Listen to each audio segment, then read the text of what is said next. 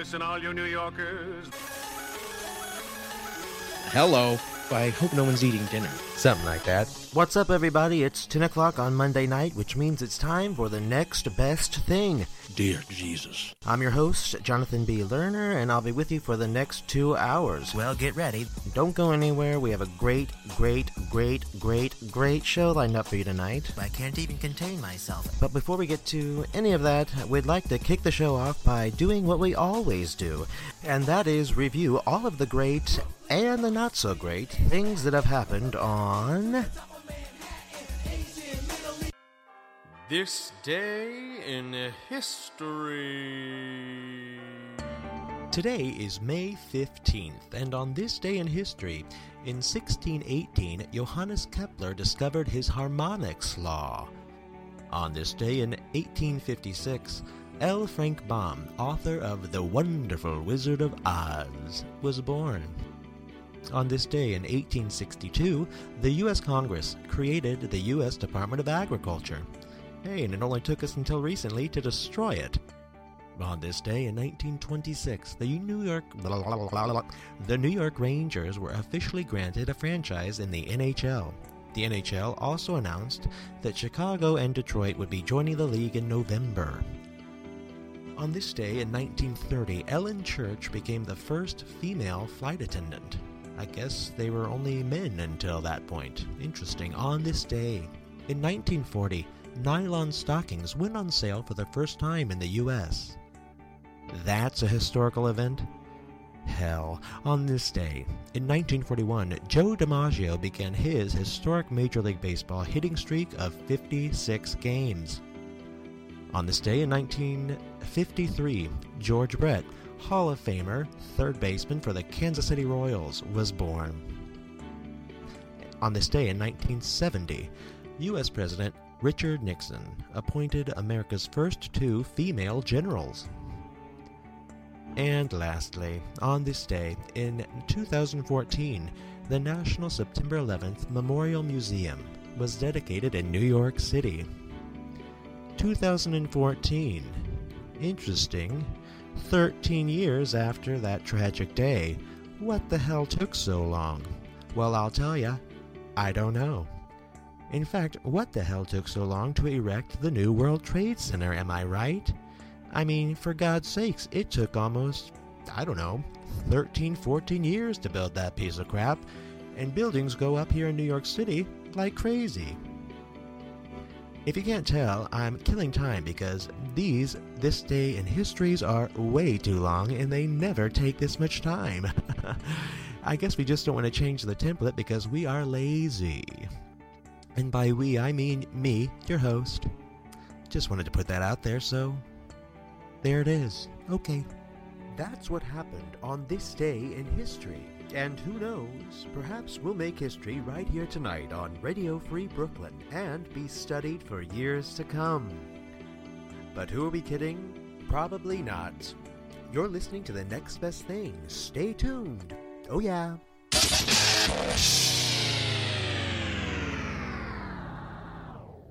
Holy sweet mother of God, it is 10 o'clock on a Monday night, so you know what that means. Is it time for your favorite show ever? No, but it is time for the next best thing. I'm your host, Jonathan B. Lerner, keeping you company every Monday night from 10 until midnight right here on Radio Free Brooklyn. Can you hear me? One second. Testing. One, two, three. Are we on? Great. Anywho, it's been a week. It's been a busy week.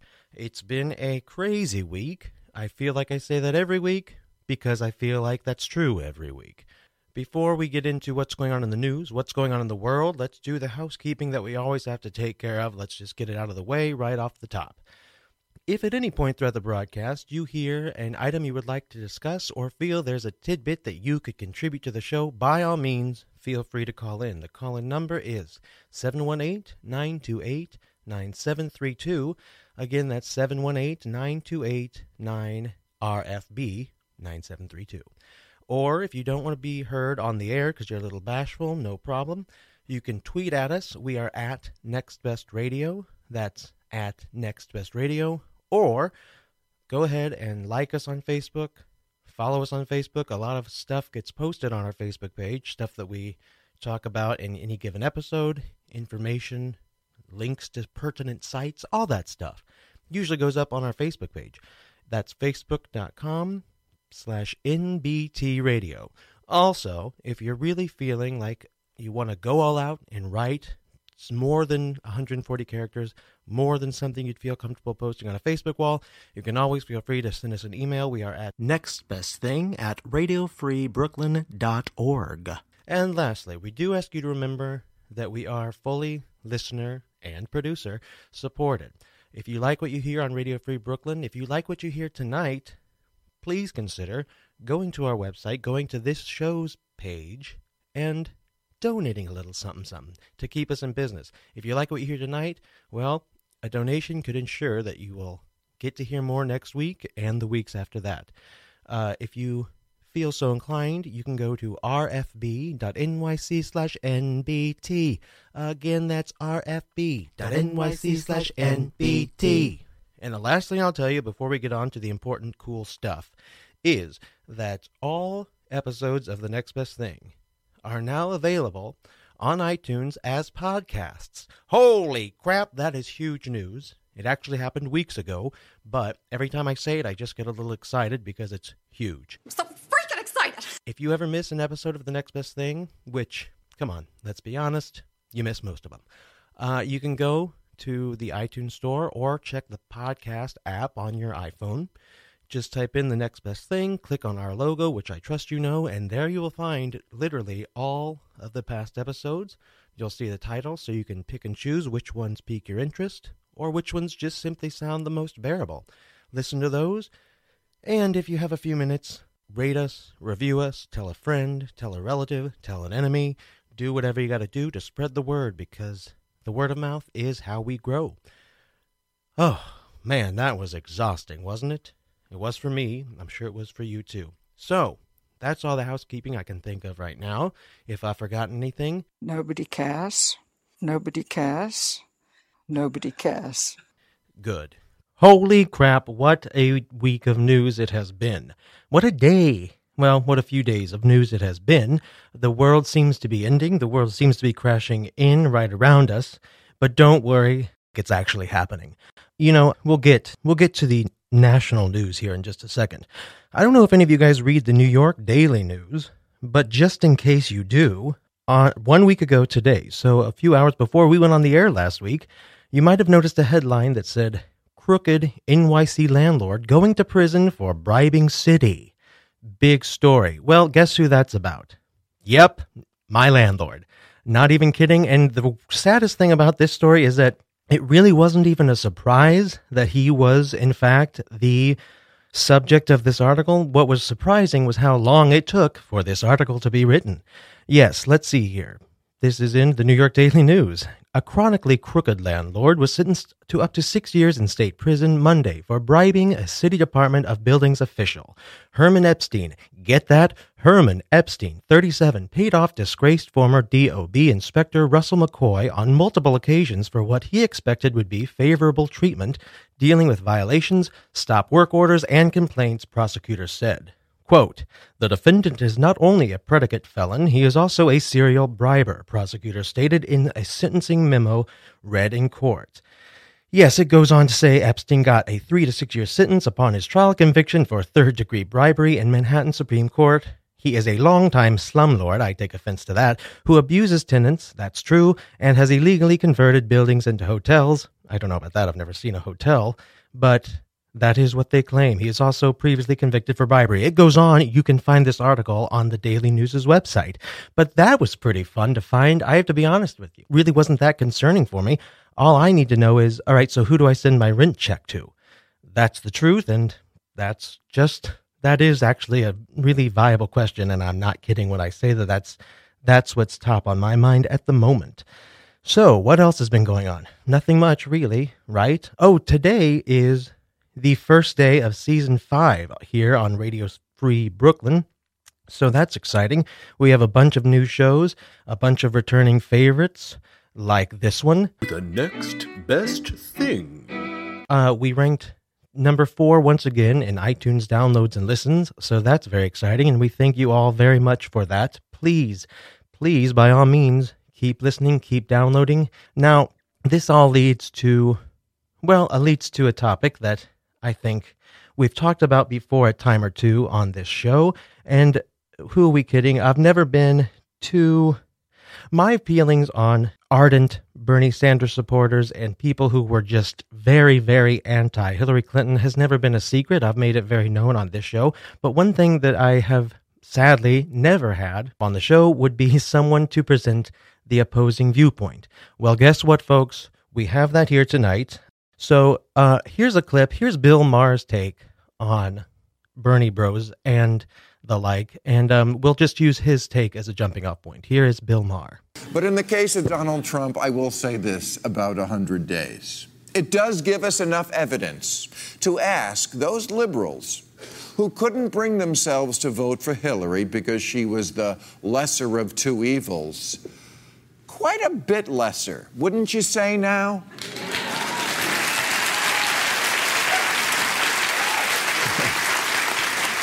And no, this isn't about reliving the last election or about my great love for Hillary, which never was. It's about winning the next election.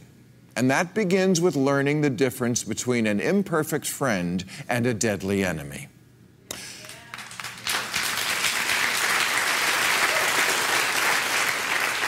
Jill Stein said of her electoral rivals, Hillary and Trump, to me, one is death by gunshot wound, and the other is death by strangulation. Well, I'm sure with Trump in charge and a racist attorney general, there'll be a lot more of both. My dear friend Cornel West said during the campaign, I think Trump will be a neo fascist catastrophe and Clinton will be a neoliberal disaster. I don't even know what a neoliberal disaster even means.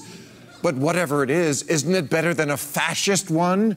Have you people lost your fucking minds?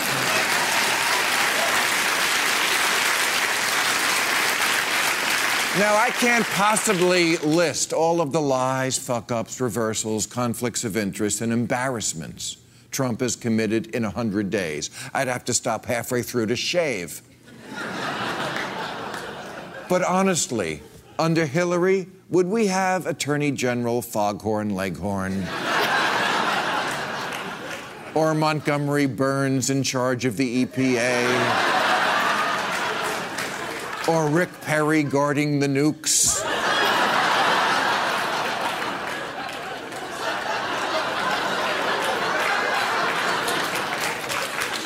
Would she have a cabinet made up almost entirely of rich, straight, white men? You know, Hillary, she knows quite a few black people. Trump knows two. I'm sorry, three.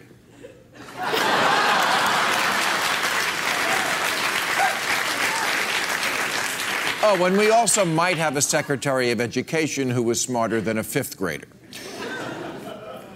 Before the election, Edward Snowden tweeted 2016, a choice between Donald Trump and Goldman Sachs. Yeah, so what happened? The anti Wall Street crowd that was too pure to vote for Hillary ended up putting Goldman Sachs people as Trump's top political strategist, the head of his economic council, and our Treasury Secretary. The trifecta. The only people he hasn't hired from Goldman Sachs are Goldman and Sachs.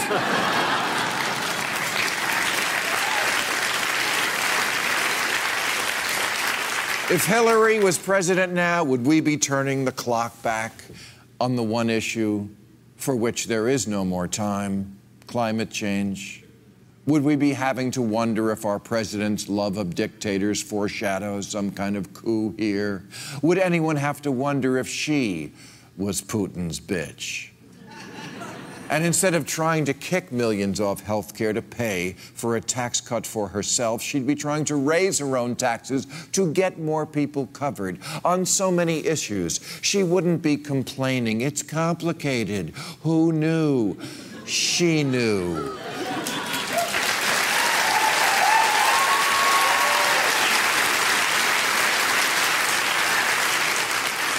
She loves complicated. She's a reader.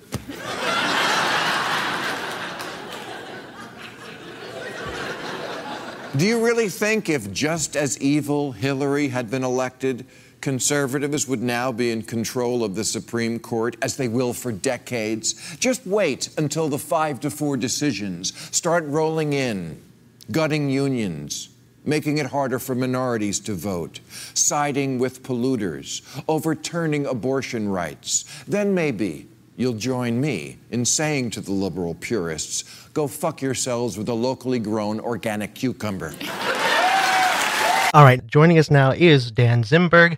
Dan is a musician, singer, actor, performer, also educator, and he was a Bernie uh, Bernie Sanders supporter turned Jill Stein voter. So, Dan, thanks for staying up and being on the show tonight. We appreciate it. Hey, hey, Jonathan. Thank you, man. It's a it's a pleasure to be here, and I'm I'm very excited to talk with you. Well, listen. Okay, so first of all, based on conversations that we've had in the past, I know that you didn't necessarily think or look at this past election as the lesser of two evils. But you know, still, as a Bernie supporter turned Jill Stein voter, how, how what's your response to something like this Bill Maher take? Um, you know, well, we got to sort of step back a little bit and realize that Bill is in fact catering to, you know, his California Hollywood audience, um, which is, you know, very much left leaning.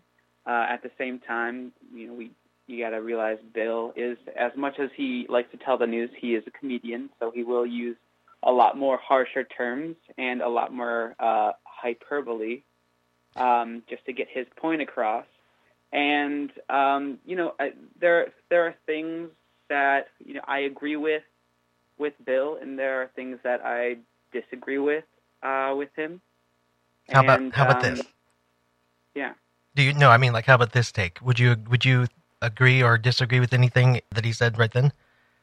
Oh, oh yeah, yeah, definitely. Um, uh, one of the things is he made a joke about um, that someone had tweeted. Uh, I think it was Snowden who tweeted uh, that it's an election between Goldman Sachs and Donald Trump, Mhm. um, and and that sort of whole idea is you know, my personally my personal belief is that um, Hillary Clinton would have hired a, a Goldman Sachs to be atop her uh, Treasury Secretary. Um, you know, I, even Obama back in 2008, before, um, you know, as, as soon as he won, or potentially even before Citibank and and um, Morgan Chase were, you know, had given him short lists of people that should, you know, run his um, be the secret, uh, Treasury Secretary. So, you know, one of the one of the biggest things that I think people um, don't tend to realize is that both the Democratic and Republican Party are very much uh, intertwined with the sort of big bank, big business uh, sectors of of the United States, and I personally just think that uh, Mnuchin would would be on the short list, whether it was uh, Hillary Clinton president or or Donald Trump president. Well, here's the thing. You know, when it comes to something like the Secretary of the Treasury or whatnot, someone who has come from Wall Street and has kind of played that game before, that having one or two of them in um, the cabinet in that kind of position, to me just says, well, you know, yeah, they probably gained some experience in that job, have seen how the game is played, know the ins and outs, know how to not be taken advantage of. I feel like so you know one or two it wouldn't worry me that much. I feel like this Trump administration is really almost to a T what guys like you really feared.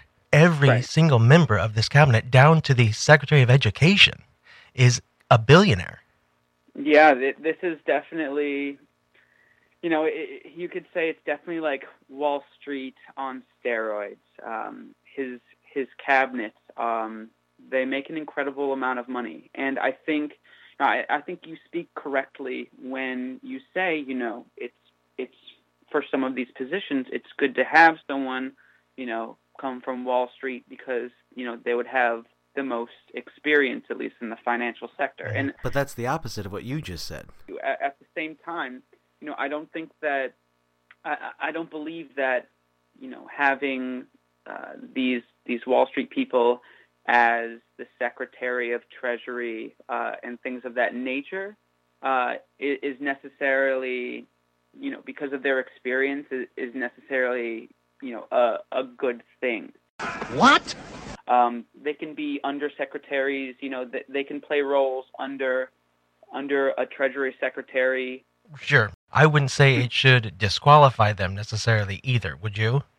Uh, I, I, I totally agree with you. Um, you know, experience is is a huge part, and we can see, you know, with a lot of the decisions that Donald Trump has made himself, that uh, being inexperienced can definitely lead to a lot of troubling issues. Well, and speaking of Donald Trump, you know, it's funny because one of the things that he said that was really one of the most absurd, and this is you know a tough.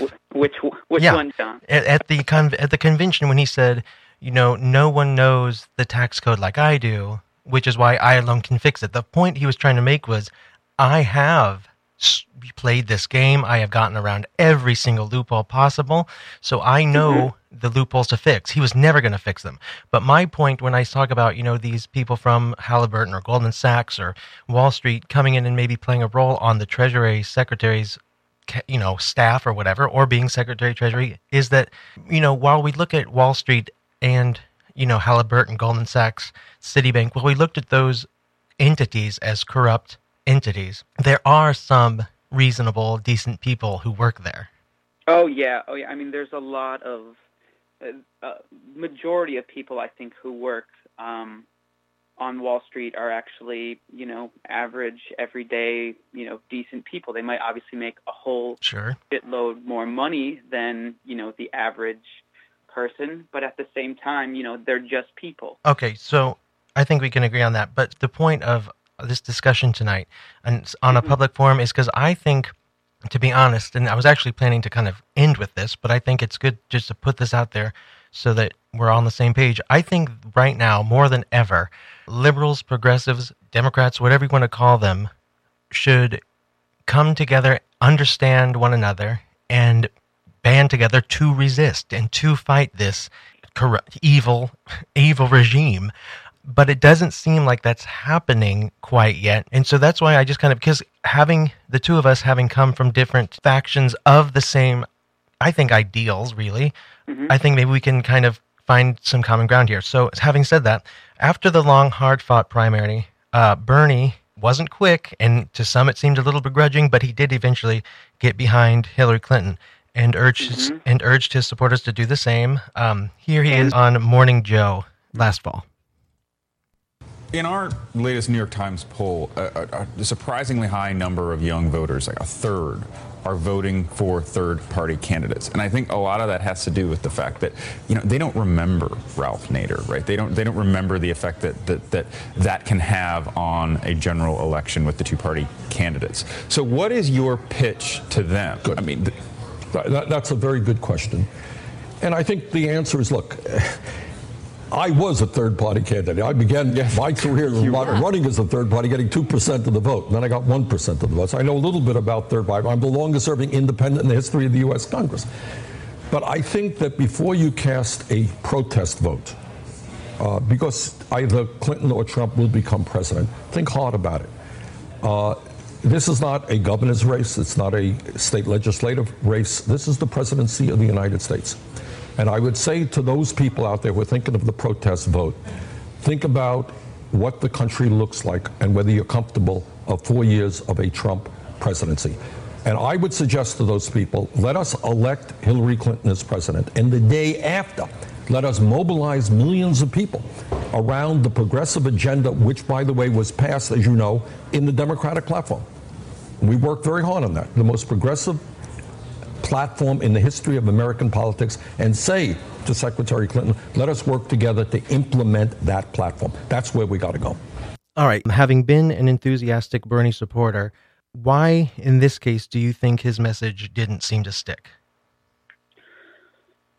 Um, I think I think uh, Bernie supporters, a lot of us sort of saw through that message there. Really? Um, you know, if you if you take a step back, obviously Bernie wouldn't want Donald Trump to be president. I think he would even you know we what we heard is that he would have chosen Hillary Clinton over Donald Trump a, a million times. Well, if just to be fair, in that clip, if I had let it just go on and on, he does go on to talk about how they had worked together to make the DNC's platform as progressive as it had ever been. He, you know, at times his support felt maybe a little begrudging, but you know, I think over time he did kind of come to the feeling that they they did work together and they did put together a I think, fairly progressive pa- platform, especially for the Democratic Party. So I, I, don't necessarily think that he was just being like, well, I guess. All, all things, yeah, all things considered, um, there was a lot of uh, good movement um, on in the progressive platform of the Democratic Party, but there are a lot of things that were very much missed opportunities. Excuse me.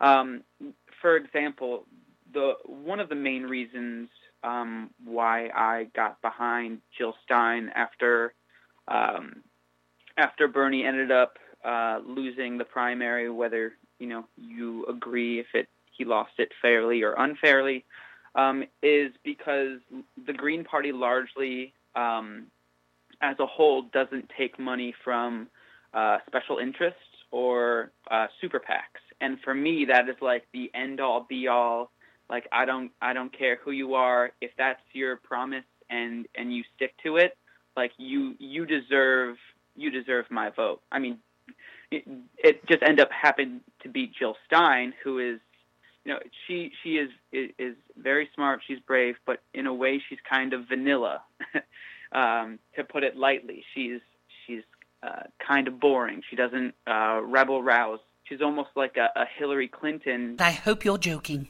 because there was a lot there was a lot more people mobilizing for Bernie Sanders than than there were for for Hillary Clinton. Well, okay, well I want to come back to the primary election uh, the comment you made just so I can understand this. So, are you under the um, the mindset that it was fraudulently won? I uh, I I I don't know if I can necessarily say fraudulent. I think that there were um, some levers that were pulled. What does that mean? Um, that definitely leveraged Hillary Clinton's campaign over over Bernie Sanders' campaign in the primaries. Um, you know, you can look to um, voter suppression in Arizona, uh, tactics of closing down uh, polling places um, from the elect from the Democratic primary, you know, uh, eight years ago. Um, you could look to um, New York, uh, New York City especially, where in Brooklyn, which would have been, you know, one of Bernie Sanders' strongholds, there, there were 300,000 uh, purged voters uh, from the from the voting um, index. Granted, you know, I'm I'm saying this that wouldn't have won him New York. He got his ass kicked in New York. Uh, but still, there's there's a lot of things that the that the Democratic establishment does that doesn't necessarily, you know, get a. It, it, it's not necessarily like out there for everyone to be like, oh, like, look at what they're doing. It's more of like a nudge, nudge, wink, wink type of uh, type of thing. So I definitely think that there was an incredible amount of leverage. Well, okay. I mean that you got into a lot there, but here's what I'll say about the primary, you know, result and fiasco that ensued. Mm-hmm.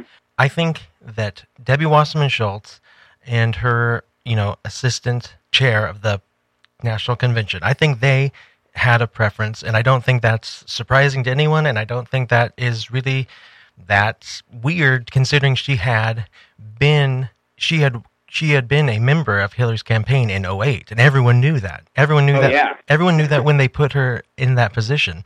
Now, and so I can understand absolutely why her emails, which were stolen and revealed the day before the convention, might would, would have looked really bad and rubbed uh, Bernie people the wrong way because she had a preference. I mean, there's no denying she had a preference.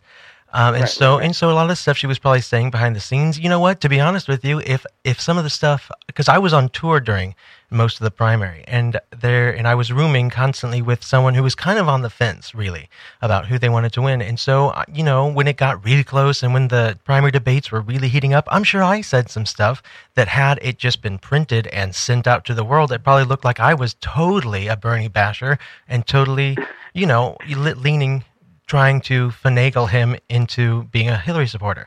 Now, obviously, Sure, we all got caught up in the heat of the moment. right. And so, and so here's, but my point is, while that, given her position and her known past of supporting Hillary, I can see why that would look bad. However, nothing they, nothing that preferences or emails actually changed any votes or or discounted votes or whatever. Like you know, you know, you're talking about like um, voter suppression stuff like that. I feel like if that really played a huge hand, I feel like Bernie would never, in his wildest dreams, have been like, you know what, get behind Hillary. If he truly thought he had been robbed, he would have. It would have been. He never. I mean, it would have rightfully so. It would have been shout it from the rooftops. But also, and this is another thing that I think a lot of people forget about with those emails that are stolen, um, whether they're whether it's Podesta's emails or Hillary's emails with Robbie Mook or whoever. One thing, DNC emails, right? right? One thing that the Russians and WikiLeaks, who are now partnering with the Russians, do is let's say they steal 200 emails. Once they take a whole bunch, they are selectively choosing which ones to send to the media and which ones to dish out to the DNC. So they can, you know, just like I can create a fake ID, they can, you know, mm-hmm. they could come up with some email that said something whatever and send it along but that's not even the point It- they wouldn't even have to really do that they got their point across their point was to send it out at a specific time so that it would create chaos and that's what it did but It sure did. It Yeah. sure did. Yeah. Right. Um, so, so after revisiting some of our old Facebook debates from last fall, it looks like you may have been under the impression that Hillary Clinton, after becoming the nominee, was guaranteed to win in the general election. Thus, it didn't really, your vote wasn't really all that critical. Is that fair to say?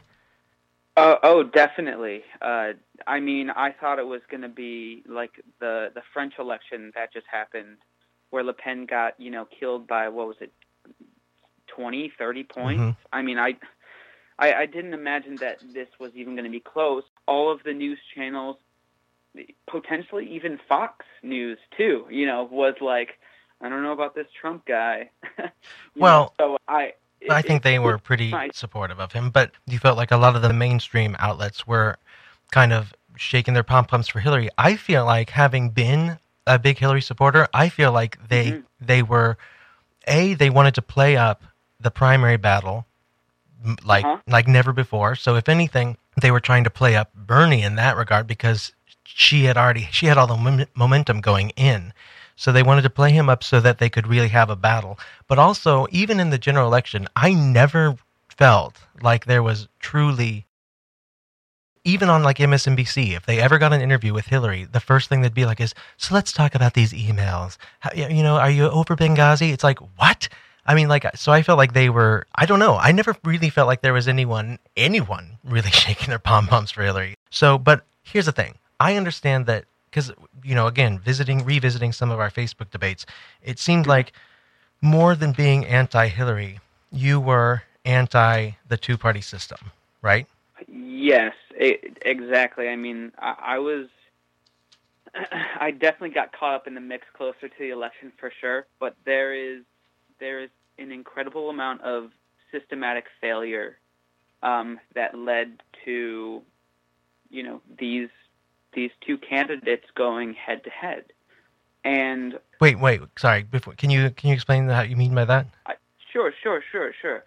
So statistically, um, these two candidates, Hillary Clinton and, and, and President Trump, were the two uh, most unliked candidates in in like the history. Like they had the lowest approval rating, and granted, you know, when it comes to the polls, you know, they were very skewed and whatnot. But at the same time, it was almost like a, I- would be sitting there and I would see these polls and their low poll numbers, and I would ask myself, how the hell did we get to this point? And a, a, a lot of what it is is, you know, the reason why people didn't come out to to vote for Jill Stein in, you know, the way the massive waves that they were supporting Bernie Sanders is because the Green Party was um, was largely illegitimate because they were not at the presidential debate. Is, is that does that does that hold true with you? Um, I think that the reason I think them not being at the debates certainly uh, made it almost impossible for them to get their names out there as much as the other two candidates. I think not being at the debates is a huge detriment for sure. Huge. I'm I'm totally with you. And so when you look at the debate rules, it, the rule is something like you need to be polling at 15% to be invited to the debate. I don't feel like 15% polling is is a good standard uh, to be allowed into a into a debate. Do you do you agree? Do you disagree? I I no. I think that the standard they use for whether or not you can get to a debate is is totally, you know, fallible and can be fixed. The only reason it's hard for me to get on board and really, you know, kind of enthusiastically agree is because had Jill Stein been on the debate stage, I do not think she would have done well at all. And in fact, I think she might have done herself more harm than good by being up there. I feel like you were wanting a viable alternative to the two mainstream options. But mm-hmm. is Jill Stein really a viable alternative? Like, could you, do you really think she was ready to be the president of the United States? Truly. I truly, truly, yes. Uh, you know, was she as experienced as, say, a Hillary Clinton? No. Was she more experienced than a Donald Trump?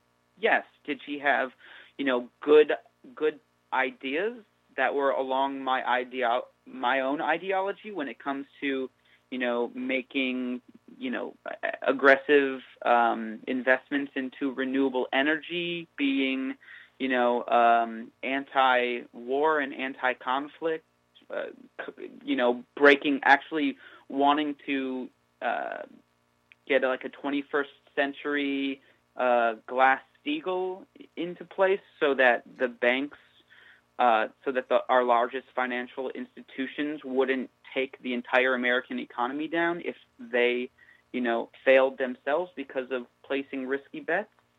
You know, you, you bet your bottom dollar. I was I was all for that. What about like foreign policy? And you know, everything else that the president has to have a little bit of a has to deal with. yeah, I mean, you know, it's not. It wouldn't be Jill Stein acting on her own. She she would have you know a secretary of, of defense, a joint chief of staff. You know, right? But who, always updating. What are her? Who does she have a connection with, or did you see campaigning for her that you looked at and thought, oh, they would make a great secretary of defense? Um, I mean, I, I, I can't really say. Um, okay.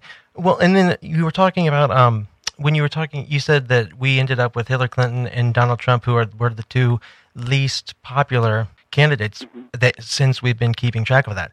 And you know that that's undeniable. That's what we found out. But at the same time, you do have to think about, you know, well, okay, Hillary Clinton did run for senator of New York twice and win. That was an elected office, so she had to win an election at least twice.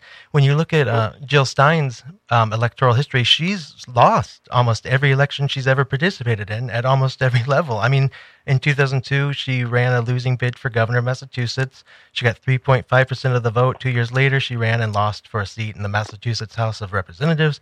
Two years mm-hmm. later, in 2006, she ran for Massachusetts Secretary of Commonwealth, lost that race as well. In 2010, she ran for something else. And so she's never won a race. I mean, like, and so, you know, if we're going to be talking about electoral past and popularity and who's liked and who's not liked, I don't really know if Jill Stein has the upper hand there.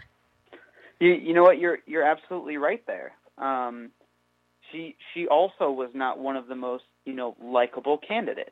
Um, like I said earlier uh, in this conversation, she was she was rather vanilla. You know, she didn't bring any excitement. She didn't rebel rouse. Um, there was not a lot of of I feel like context or or character to Jill Stein. Um, See, I feel like but, when you say vanilla, I feel like that's I mean, that's Hillary Clinton. She was the boring candidate. She was the one that everyone rolled their eyes about. And my, so, my God, yes, I mean, Right. they they both are on the same level. It's just like No!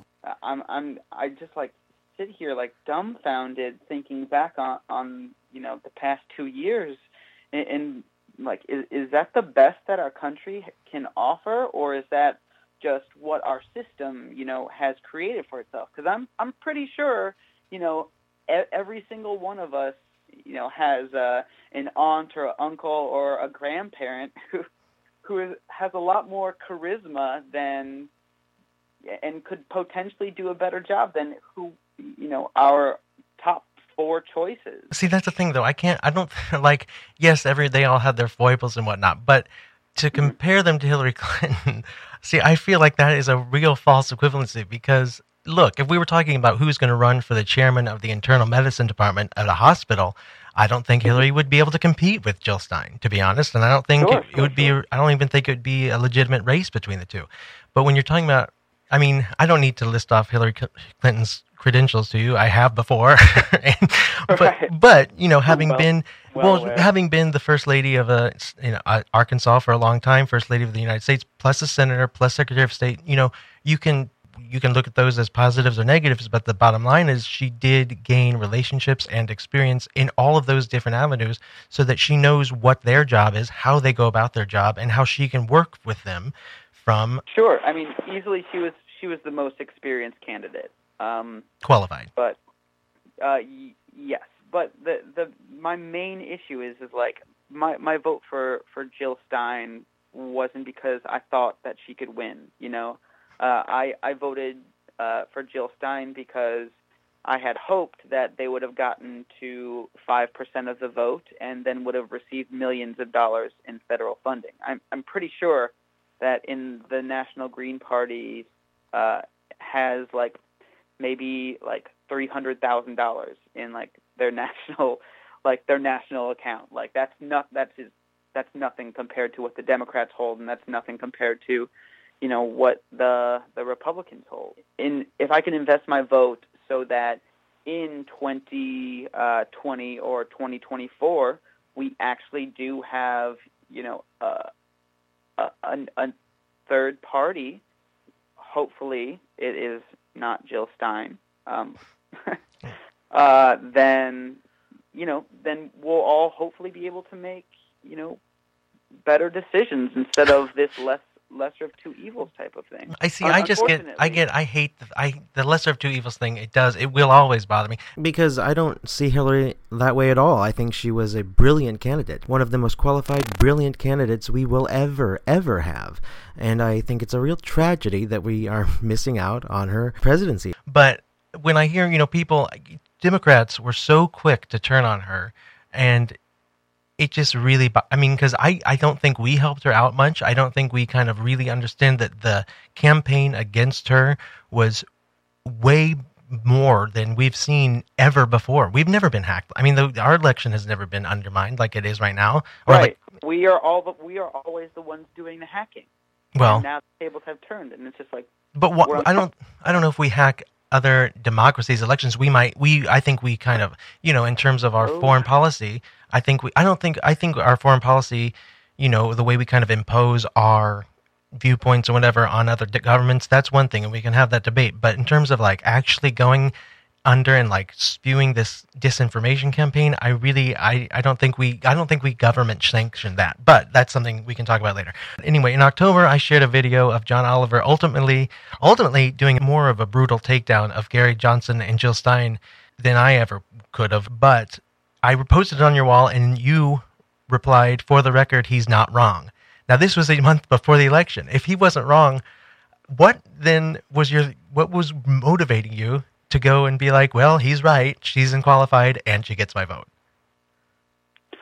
Right, right. Uh, so once again, I, I got to go back to this whole concept of of not being bought um, by not taking donations from, you know, uh, super PACs or um, special special interest lobbyists of that sort. Um, uh, it, it, you could be a, a stick figure you know, you could be uh, you could be a tree stump, and if you were running against two other opponents who are taking uh, money from super PACs and special interests, I would I would vote for the tree stump. Uh, because to me, I feel like a politician um, should not be uh, making decisions ba- based off of who gives them the most money. I feel like they should be making decisions off of what their constituents want. And when you look at things like lower drug prices, you know, it doesn't matter if you're a Democrat, Republican, or Independent. Majority of Americans want that, but for some reason, we can't seem to get that through Congress or the Senate because of the incredible obstruction. Uh, ties, uh, obstruction, sure, but also the ties that both Democrats and Republicans have to the pharmaceutical industry. I mean, it, it's but don't you think we were closer with the ACA than we would be if this new American Health Care Act were to pass? Um, yes, you do. I mean, uh, I, I have no idea what is in the. Uh, well, it's a catastrophe. Yeah, I I, ha- I haven't read it. I'm sure 90% of the senators and congressmen haven't read it. But my point is with well, first of all, back to what you just said a few seconds, minute, whatever, minute ago. If yeah. if the tree stump was the only one who didn't take any donor funding, mm-hmm. I understand your inclination to vote for the tree stump if the other two candidates were Jack the Ripper and Charles Manson. But that's the thing. I don't feel like that was the uh, the choice this this time around. Now, I think it's important to stick to the fact of what you were saying that you you didn't feel like Hillary had any chance of losing. Had you known that it was going to be this close, if you could go back in time, would you? Do you have any regrets? Would you have done anything differently? Oh, I have, I have, I have no, I have no regrets on how I voted. I mean, uh, you know, un, un, unfortunately, I, I feel like the Clinton campaign did themselves a disservice for you know, not stepping foot in Michigan. Um, but you, you weren't going to vote for her either way. Well, that's that that's okay. I mean, I'm I'm one one voter. I I have a lot less influence over people than Hillary Clinton and her entire campaign does. But we should make it known that you are from Michigan and you voted in Michigan, correct? Yep, exactly. Yep. Right, where Hillary lost by 10,000 some votes. And mm-hmm. so you know, it's it's just ironic because when your your idea was that your vote wouldn't matter, and it turns out that your vote might have been one of the most, you know, impactful. So if there's any, I mean, so okay, so you might not have any regrets, but I guess maybe the learning that what we can all learn from this is that you should never, we should never take anything for granted, and we really should think of our vote as sacred and impactful, right? yeah, I, I, I definitely agree with you there. I, I feel like, you know, going one step further that, you know, you should vote for whoever's policies align clo- closely with yours. Um, but there's an in- incredible amount of tribalism um, in this country um, for people who are like, oh, you know, I'm uh, I'm a Democrat and I'm going to vote Democrat no matter what, or I'm going to donate to the DNC uh, you know, no matter what. And and like the interesting thing is, is like even the Democratic Party is a huge spectrum. Right. See, here's the thing though. When you're talking about, you know, the people that Donald Trump fooled, I I don't personally think that he won the election because of the people who voted for him. Because obviously, as we know, he got 3 million fewer votes than Hillary Clinton. I think the reason he won the election is because I think the progressive and liberal, you know, parties were mm-hmm. so fragmented and so splintered that she wasn't able to band enough votes together in the states that it ended up mattering. And so, you know, I have to say, Dan, like, I knew that you and I weren't going to agree on everything and whatnot, right, but right. It, it does surprise me to hear you say that you have, you know, if you could go back in time, you have no regrets, only because obviously it's a huge hypothetical, but you we you you said earlier in this conversation that a large portion of why you were so comfortable distancing yourself from Hillary Clinton and whatnot was because you felt like there was no chance of a Donald Trump presidency. If now you could go back in time knowing he was actually probably going to win, you still wouldn't feel inclined to vote for the one who actually had a chance to beat him? I mean, if I did, would that technically change anything? In the end, who knows no. if if enough if enough people. I mean, like, but that's right. the thing. if, if everyone went went into that, let me let me just. Uh, I just want to Sure. add something real quick. Sure. Um, so uh, Pew Research showed that in the 2016 election, about 55% of eligible voters casted their ballots. And so what that means is that 45% of registered voters um, just simply didn't vote uh, for for any candidate for one reason or another. Um, now, that statistic compared with other developing countries puts the United States like way, way, way behind other developed nations, especially when um, I think the figure was like 86% uh, of our population who are of aged are registered voters. It's like if we had automatic voter registration at 18, we'd have another 14% of people Sure. eligible to vote. Um, you know, it's one thing or another if they would have actually made it to the polls, but it speaks to the election system that we have in the states. You know, we're we're, we're talking about ten thousand voters, um, you know, who decided to vote, you know, for the Green Party candidate over the Democratic candidate in Michigan, when like the that's such like a small picture. Like the huge picture is the amount of people who were eligible to vote who who didn't vote. You know, one of my things is like it, it would have been really interesting to see if the uh, if the Clinton supporters instead of constantly well, it, it was it was both. You know, you, you have Clinton supporters and Sanders supporters going at each other's throats, uh, and it's like, what if the strategy was instead of trying to persuade, you know, people who were going to vote third party, what if they just tried to persuade people who were not registered to vote to go vote? What? I mean, that would have been Well, because the people who, because the third party voters had already taken a step towards voting. So we knew they were going to vote. Sure, sure, but we can't assume that they would have voted for. But also, you're talking about the people who were who were supporting Bernie, who ran for the Democratic nomination. So I don't think it's and you know kind of I don't Sure. I don't think it's weird that they went after Bernie supporters because just like uh, Barack Obama went after Hillary supporters when he won the 08 nomination, they were both running for the Democratic nomination. So I Sure, think sure. I mean, you're right. It's not outlandish. You know, it, it's totally what happens. But then again, like there were 45% of registered voters. That's like a hundred million people who just were like, "Fuck it, I'm not voting for anyone." right, and I think Or- yeah, or- I think voter turnout un- was uninformed, or Sure. maybe they they didn't know, you know, how to vote. Maybe a lot of them never voted before. I, I mean, that that's the thing. We're talking about like almost a hundred million people Mhm. um, that that you know if if our election system you know gave mail-in ballots or potentially hey if we could one day vote online and have an encryption sort of uh, firewall so that there's no way to you know hack an election we we would see much huger numbers. I mean right now the the democrats i think they have like 30% of registered voters uh, registered democrats and republicans have something like 24%, and the independent bloc is like the largest with 40%.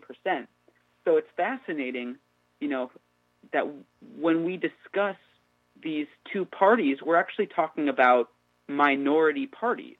What are you talking about? Look, I'm I've always been I'm you know I'm not even against required voting. I think that voter turnout was an absolute disgrace this year, and so you know that's something that for sure I'm always I'm all for. But in this case, and I'm not talking about you necessarily specifically, but I'm talking about in this past election, it wasn't just the people who were unregistered. I mean, like like okay, like here's the point. I'm here's the point I'll end with on this particular topic, but with Jill Stein whether or not if she was the one who you felt most aligned with your ideals and your positions, that's totally Mm-hmm. fine. And I think it's great to find a candidate like that. However, you said that you knew on election day she had zero chance of winning. You said that they were hoping to get like 5% of the vote. So, wouldn't it only make sense to hope and pray that the next president be someone who at least somewhat aligns with your beliefs and values as opposed to the one who truly seemed to represent everything everything and then some that you're against? See, because I guess my I mean- only my point I is mean, that yeah, no, no, that that that makes a ton of sense. But like, what I what I'm saying is like, you know, that's in hindsight. well, no, I mean we knew. I'm, really- you could have. You knew she wasn't going to be. You knew she wasn't going to win on election day. Right, right. But I wanted her to get to that five percent of, of the vote, so that she would uh, the Green Party, not not simply Jill Stein by herself. The Green Party that is going actually through. It- It's being revamped. It's being reinvigorated um, with a lot younger, um, uh, more sort of rebel rebel rousing types of individuals like Jabari Brisport.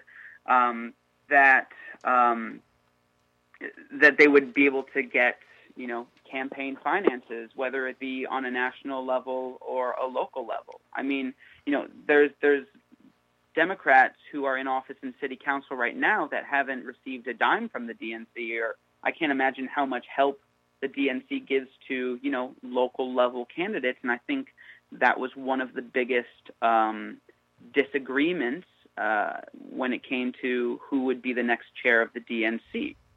Uh, you had what, what was his name? Tom Price, Tom Perez. Tom Perez, uh, and uh, Keith Ellison, who is who is Bernie's um, uh, who is Bernie's choice for DNC chair, and you know they were pushing pushing very much different uh, sort of uh, narratives. Tom was like, "Hey, like we need, you know, we do need these big donors," and Keith Ellison was like, "Well, we need to actually go after the small dollar donations. Uh, we need to be investing in in local elections, even if they are in you know Republican held districts, because we need to be showing the Democrat, at least those who are starting to enter local level um, government, that we are behind them, that we support them. Well, But- here's the thing. I think that when it comes to local elections, like the one you're helping run, which is uh, Jabari Brisport, Jabari2017.nyc, I think that I think that local elections are unquestionably the place to really go for idealism and whoever you truly support 100% no matter what because when it comes to local elections that really does come down to just literally number of votes that's it so Oh yeah, so- yeah. There's no electoral college. Right. But Uh, when it comes to stuff like this, when you have to kind of play the play the map and play the game that has been set up, I think that when it, finding a candidate who embraces your values and who you truly love is totally understandable and crucial even. But mm-hmm. when it comes to you know comes to placing support for a certain candidate above all like practical consequences, that's when it that's when I start to question it. We have to when voting for national elections, I think that uh, once you once you get past a certain point, like you know, I was a Hillary supporter in 08 and I hated when she lost the nomination. But after but I was never Yeah, I, I was a I was Obama. Okay. I was never going to vote for someone else, though. You know, because after you get past a certain point, it has to come down to, you know, the purpose of voting is not necessarily just to express my fidelity to a worldview or for one particular candidate, but it comes down to, you know, outcomes and, you know, who's going to produce outcomes closest to the one I want. Sure, I would love to have, I would love to have uh, Kucinich as president, but he was never going to win, so therefore I had to start. De- Dennis, cor- yeah, for sure.